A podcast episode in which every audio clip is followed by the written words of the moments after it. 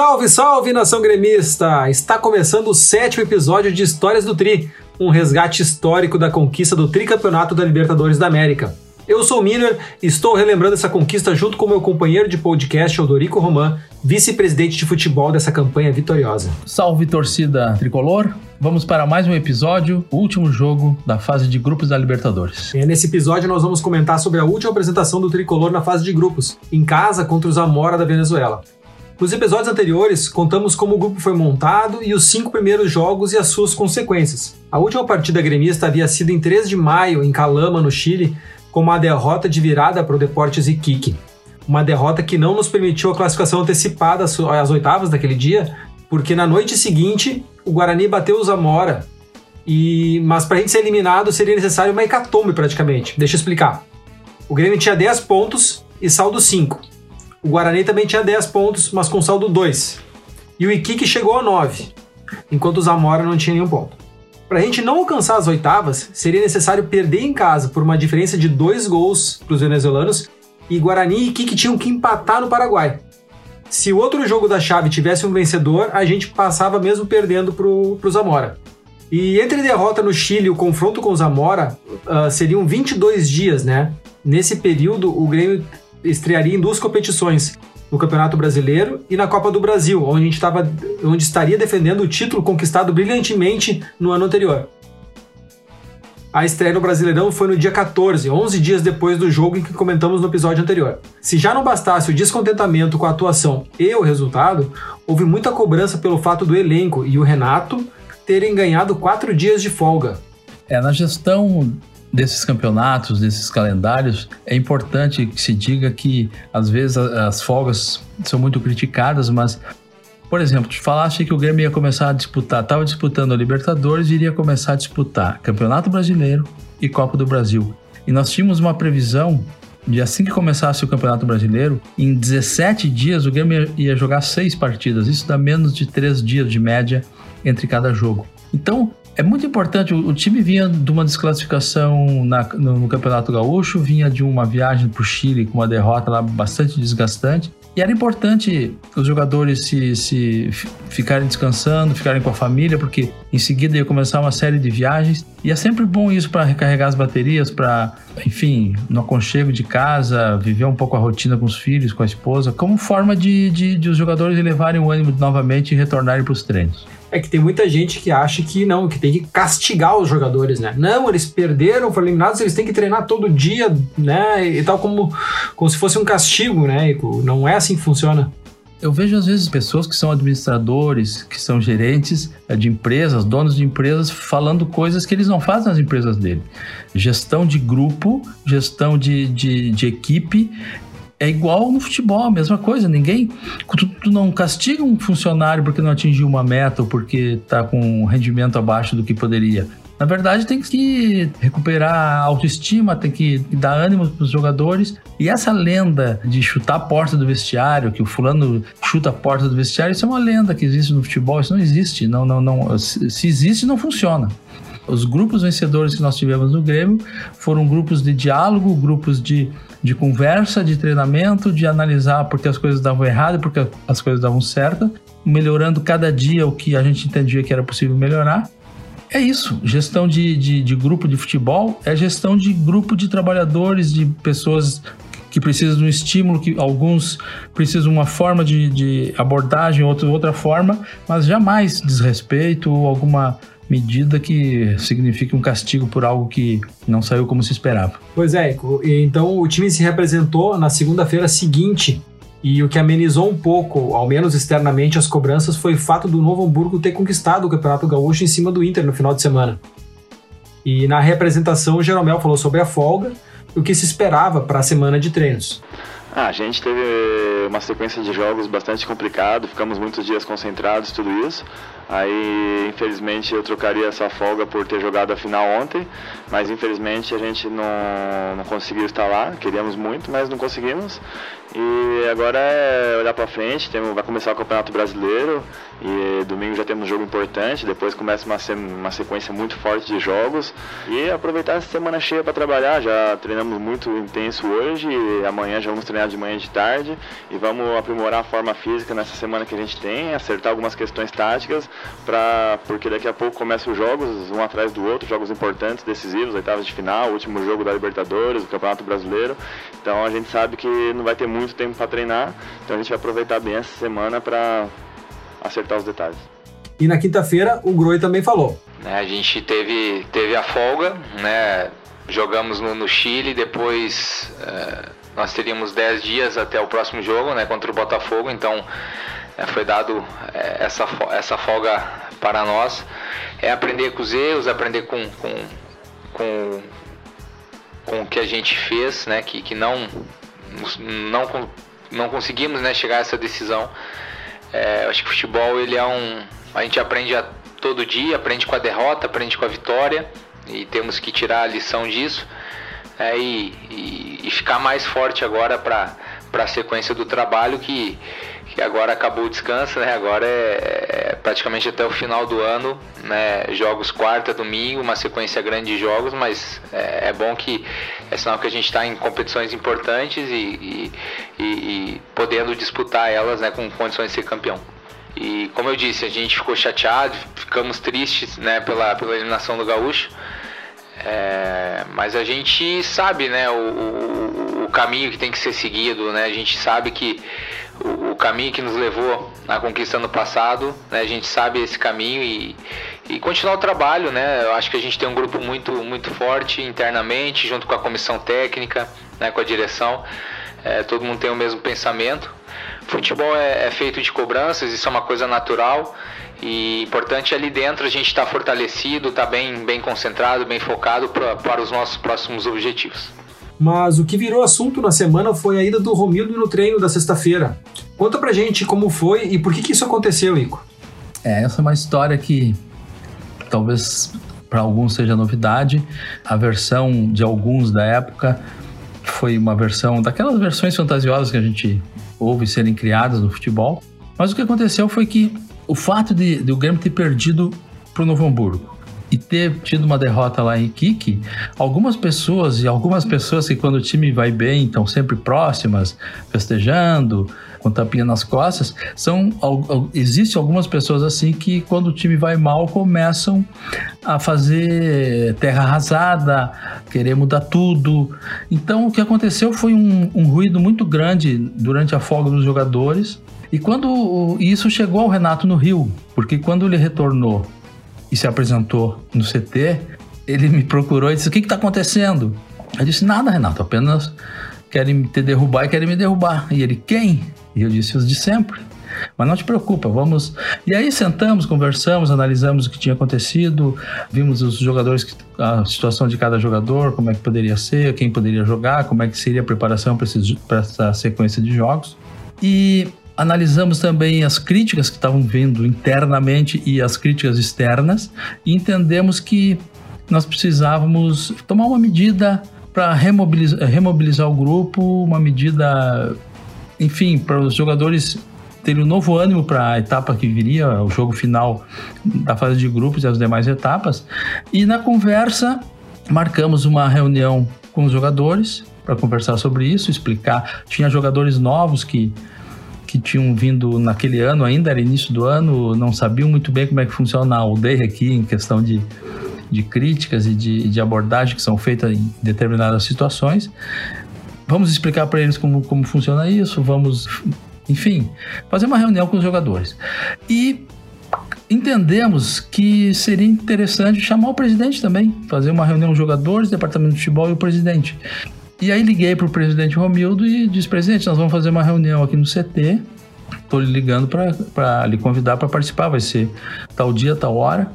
Aí o presidente foi na reunião, só que aquela coisa folclórica do futebol, o presidente desceu para o vestiário, o presidente foi lá dar o recado, o presidente foi convidado e nem precisaria ser convidado, mas para ele saber a hora exata e o assunto que seria tratado na reunião, ele foi avisado: ao presidente, vai ter uma reunião assim, com esse objetivo, e se quiseres vir, será muito bem-vindo. E foi isso que aconteceu, o presidente foi, o Renato conversou com os jogadores, eu conversei com os jogadores, o presidente conversou com os jogadores, e ali, naquela reunião, se criou, aquela reunião foi uma amálgama que uniu o grupo de uma forma impressionante. Nós tínhamos tido um momento mágico na Copa do Brasil no ano anterior, e naquela derrota pro Novo Hamburgo e na derrota lá no Chile, parecia que assim que a confiança poderia ficar abalada, e a reunião, a gente notou que depois da reunião os jogadores fecharam novamente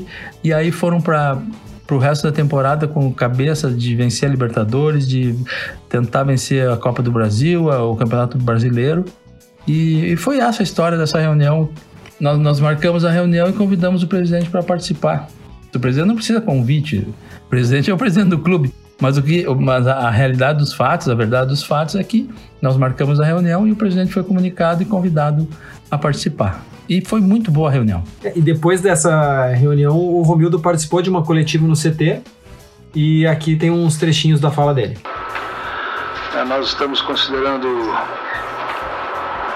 este momento um momento importantíssimo para o clube, porque nós estamos nesse mês de maio e daqui para frente fazendo praticamente o começo de muitas competições, o começo do Campeonato Brasileiro, o começo da Copa do Brasil e a finalização e o começo, por consequência, passando da Libertadores de uma fase de oitavas.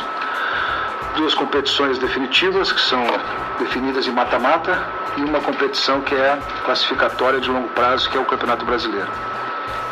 E o futebol nos reserva muitas surpresas, e o Grêmio trata da seguinte maneira todos esses momentos, quer dizer, muitas coisas importantes aconteceram conosco, Copa do Brasil, recuperamos isso, perdemos o Gauchão, não jogamos o Gauchão à final, e esses processos para nós são processos que servem para nós aplaudirmos e para ensinar.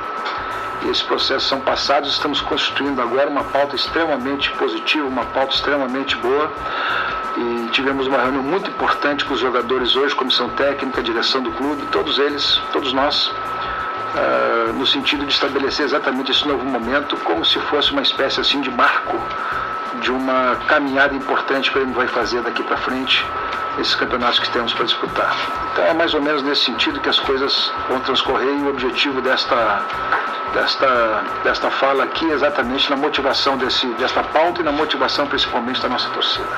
E nesse dia o Renato também falou, deixou claro que a presença do presidente não havia sido para cobrar do elenco, porque muito também se dizia, né, o Romildo vai ir para cobrar o elenco. Aqui uns trechinhos do Renato.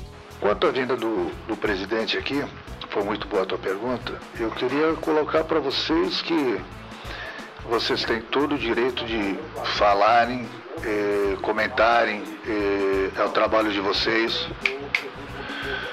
é o trabalho de vocês, comentarem, independente de quem quer que esteja dando entrevista. Eu queria falar sobre a entrevista do presidente, que você me perguntou. O presidente, ele é uma pessoa muito querida por mim, uma pessoa muito querida pelo grupo do Grêmio. Onde o presidente esteve conversando com o grupo, com alguns membros da comissão técnica, veio dar total apoio ao grupo, à comissão, já que nós temos, como você mesmo falou, essa maratona de jogos e jogos decisivos agora pela frente. Então ele veio dar um abraço, ele veio dar um carinho para todo mundo. Então as pessoas começam a distorcer em termos disso, em termos daquilo, que eu volto a repetir, vocês têm todo o direito de comentarem da maneira de vocês. O que eu estou colocando para vocês é que o presidente veio abraçar o grupo, veio abraçar todo mundo, ele sabe que ele está totalmente junto, nós estamos totalmente juntos com ele e ele com a gente. E se ele viesse, não foi o caso, mas se ele viesse fazer cobranças, ele tem todo o direito, ele é o presidente do clube, como o próprio Doril, que é o vice-presidente, falou também com o grupo ontem, eles que mandam dentro do clube, o próprio doutor Saul, que é o diretor de futebol, nós somos empregados, e eles têm todo o direito de todos os dias nos cobrarem. Agora, eu queria deixar bem claro para vocês, mais uma vez, que o presidente veio dar um abraço, dar carinho para o grupo, para a comissão técnica e passando, logicamente, a responsabilidade que nós temos pela frente. O que acontece é que a gente ouve muitas vezes pessoas que nunca entraram no vestiário no sentido de viver o dia a dia no vestiário, fazendo tese sobre o que tem que acontecer, o que tem que ser dito, o que tem que ser feito. O líder natural do vestiário é o treinador, é ele que está no dia a dia com os jogadores, no campo, no vestiário, nas palestras, permanentemente. Claro que o dirigente acompanha, o dirigente observa para verificar se tem algo que precisa ser corrigido, se há algo que precisa ser suprido, mas o líder natural do vestiário é o treinador. Se não for o treinador, tem alguma coisa errada. Então, essa questão, quem cobra os jogadores é o treinador. A cobrança natural de desempenho. É evidente que se as coisas não estão andando direito, os dirigentes intervêm, os dirigentes buscam entender as razões, buscam soluções. Então, essa questão do presidente cobrar jogadores, isso não acontece, e se acontecesse, não funciona. Não funciona. Um dirigente entrar no vestiário gritando, exigindo, certamente o que vai acontecer vai ser o contrário do que se espera. Então, o Grêmio estreou no Brasileiro com uma boa vitória sobre o Botafogo na Arena. E o melhor, com uma atuação convincente. Ramiro fez os 2 gols da vitória. O time foi a campo naquela partida com Groi, Léo Moura e Edilson, mesmo recuperado de lesão, ainda precisava cumprir suspensão por uma briga no Grenal de 2016. Geromel, Kannemann e Marcelo Oliveira, Michel, Arthur, Ramiro, Luan, Pedro Rocha e Lucas Barros. Eu acho que é aqui que se chegou no sistema do time que conquistou o Tri, né, Ico? É, já vi algumas mudanças no time em relação a 2016, já tinha o Léo Moura estava jogando, o Edilson estava com lesão, nós tínhamos o Michel que tinha chegado, o Arthur que estava iniciando a ser titular no Grêmio, e o Barrios. Então algumas peças já estavam mudando e dando sinais de que iam encaixar, e foi o que se viu depois. Nesse jogo também que o Marcelo Oliveira teve uma luxação no ombro, com a recuperação estimada em um mês, o que abriu a vaga no time para o Bruno Cortes. Depois do jogo, nas coletivas, Renato contou que o Arthur ainda não tinha condição física para aguentar os 90 minutos da intensidade que ele colocava e que por isso o substituía com frequência. Outra revelação é que o Grêmio buscava um volante. O nome mais especulado era de Damian Musto, do Rosário Central. O que tinha de verdade nisso, Ico? Tinha de verdade que nós entendíamos que o Musto podia ser uma peça importante para compor o meio-campo, para ajudar a compor o meio-campo. Era um jogador experiente, eram 3 anos atrás, isso era 2017. Ele tinha feito temporadas muito boas no Rosário e nós realmente tentamos o Musto, mas na época não foi possível, não houve acerto financeiro e ele acabou não vindo. 3 dias depois, mais uma estreia, mais um jogo na Arena, mais um carioca pela frente. E o Grêmio se impôs mais uma vez. 3-1 de virada em cima do Fluminense pelas oitavas da Copa do Brasil, com gols de Arthur e 2 de Lucas Barros. O time usado foi o mesmo do domingo, apenas com o Cortes na lateral esquerda. E essa formação foi a mesma que o Renato colocou em campo no final da semana seguinte. E o resultado? 2-0 sobre o Atlético Paranaense em Curitiba, com gols de Luan e Lucas Barros. Terceira vitória seguida em uma semana, todas por 2 gols de diferença. O bom futebol e a confiança estavam de volta às vésperas da partida com o Zamora. O momento era tão bom que o Correio do Povo estampou na terça-feira que havia dúvidas sobre poupar titulares contra os venezuelanos ou contra o Sport no final de semana seguinte. Aí é uma coisa interessante no futebol. Nós estávamos comentando há pouco da crise, da tentativa de mudar o departamento de futebol, de mudar o técnico, e poucos jogos depois, céu de brigadeiro, tudo maravilhoso. É aquela coisa que o Dr. Fábio sempre dizia, ele dizia, no futebol, o herói da quarta é o vilão do domingo e vice-versa. Então, o Dr. Fábio Koff. Isso, o Dr. Fábio Koff sempre dizia, o herói da quarta-feira pode ser o vilão do domingo. E é assim mesmo, o futebol é muito... As coisas boas, elas são muito voláteis, as ruins também, as coisas podem estar maravilhosas e um resultado, 2 estragam tudo, estragam a disposição das pessoas, estragam as avaliações e o contrário também.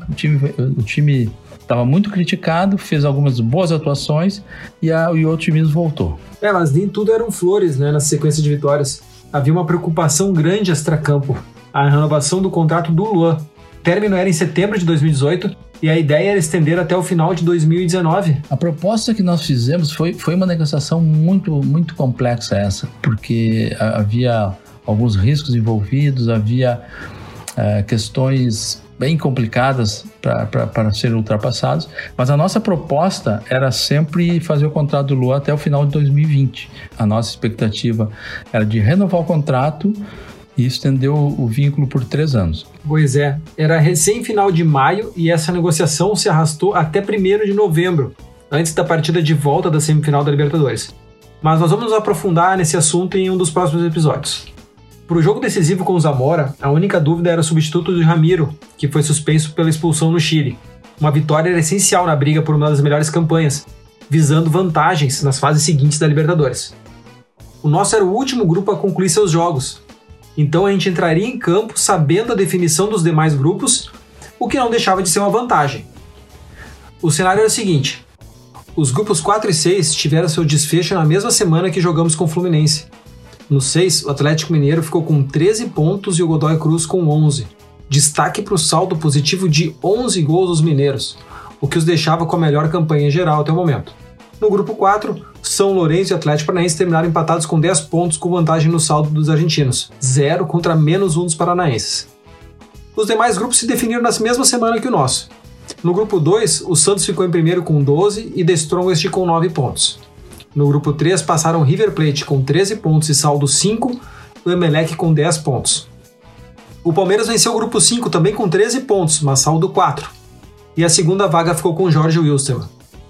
O grupo 7 era da polêmica envolvendo a Chapecoense e o Lanús. Os catarinenses venceram em La Fortaleza por 2-1, mas escalaram irregularmente um jogador, o que fez com que a Conmebol mudasse o placar da partida para 3-0 a favor dos argentinos. Assim, o Lanús venceu o grupo com 13 pontos e saldo 10, com o Nacional do Uruguai com apenas 8 pontos. No grupo 1, Botafogo e Barcelona de Guayaquil entrariam em campo já classificados com os 10 pontos e podendo chegar aos mesmos 13 do Atlético Mineiro, Lanús e River, mas acabaram perdendo seus jogos. Os cariocas ficaram em primeiro pelo saldo. Resumindo, a melhor campanha era do Galo, com 13 pontos e saldo 11. Depois dele, com 13 pontos, também estavam Lanús com saldo 10, River com saldo 5 e Palmeiras com saldo 4. O Grêmio, vencendo o Zamora, chegaria também a 13 pontos e pelo menos teria um saldo de 6, porque já tinha saldo 5, né? Passando para terceiro na geral. Uma vitória simples não colocava em terceiro na geral. Para ser primeiro na geral, era necessário fazer uma goleada de 7 gols de diferença. Assim, superaríamos o saldo de 11 do Atlético Mineiro. Com o 5-0, a gente teria a segunda melhor campanha, passando do Lanús.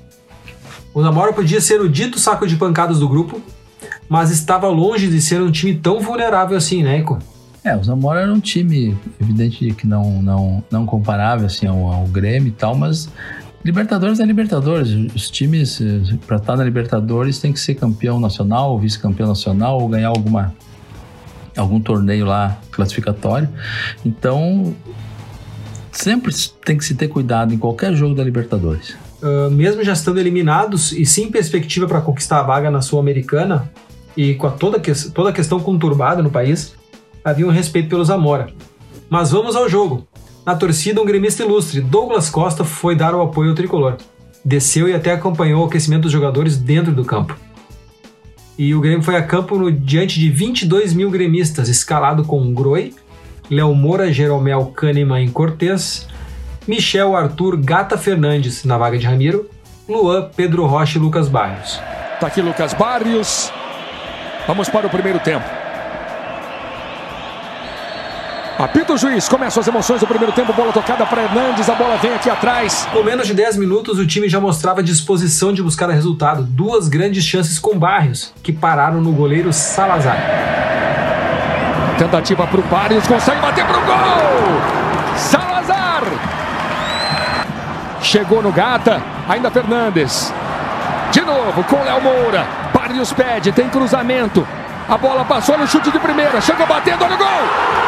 Defendeu Salazar, Lucas Barrios ficou com a sobra, Salazar pegou! Quase o primeiro gol do jogo, sobra para o artilheiro. Quando a fase é boa, Edinho, parece que a bola procura o artilheiro. E a artilheira é para isso, tá? Aos 21, o Lobo bateu falta na quina da trave. Pode ser o primeiro gol. Lá vem Luan, no capricho, na trave! Bateu na trave! Léo Moura, o Grêmio tenta, o Grêmio pressiona. Bola na trave de Salazar. As chances estão surgindo, o primeiro gol está demorando. Mas não demorou muito mais. No minuto seguinte, Pedro Rocha fez grande jogada na linha de fundo pela esquerda e pifou o Luan na linha da pequena área para abrir o placar. Pedro Rocha com a marcação do Ángel Faria. Pedro Rocha passou pelo Faria na linha de fundo, cruzamento, Luan! Gol!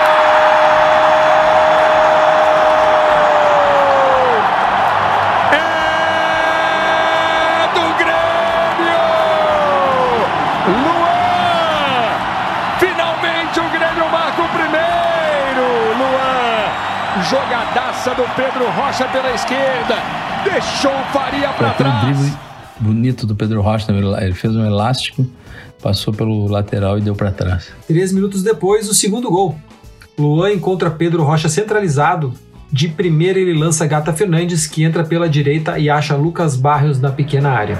Bola trabalhada na entrada da grande área, bom toque de primeira, Fernandes na linha de fundo, cruzamento, olha o gol! Gol!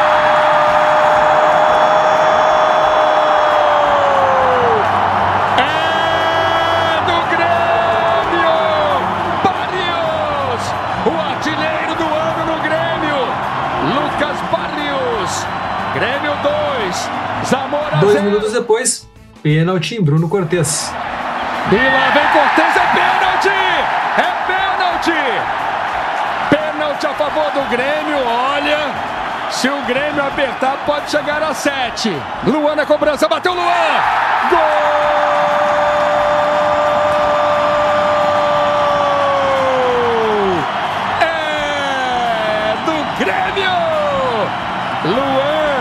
Grêmio 3, Zamora 0. O Grêmio continua em cima, criou mais algumas chances, mas o primeiro tempo terminou mesmo 3-0. O Grêmio teve algumas chances ampliar, mas foi uma atuação muito boa. Já tivemos alguns lances.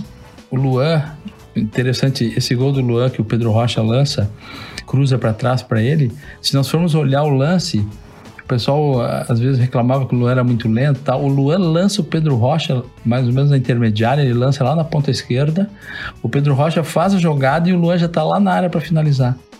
É um lance que chamou atenção. Outro lance foi o gol do Barrios, que foi uma bonita jogada também. E é isso aí, o Grêmio abriu o placar e a expectativa nossa grande de que poderíamos fazer o 5, talvez até, quem sabe, o 7 para garantir o primeiro lugar. O segundo tempo começou com um time menos acelerado que no primeiro, mas ainda buscando ampliar o placar. A primeira chance, claro, foi aos 12, com Barrios aparando o cruzamento de Léo Moura. Boa distribuição, Léo Moura, o cruzamento de primeira, Barrios! Para fora, Lucas Barrios de primeira, bola para fora, tiro de meta para Salazar. E o quarto gol coroou a boa atuação do Pedro Rocha. Aos 18 minutos, Gata Fernandes deu um passe que rasgou a defesa do Zamora e o PR-32 entrou com bola e tudo. Fernandes, boa bola pro Pedro Rocha, chegou! Pedro Rocha driblou, olha o quarto gol, Pedro Rocha! Gol!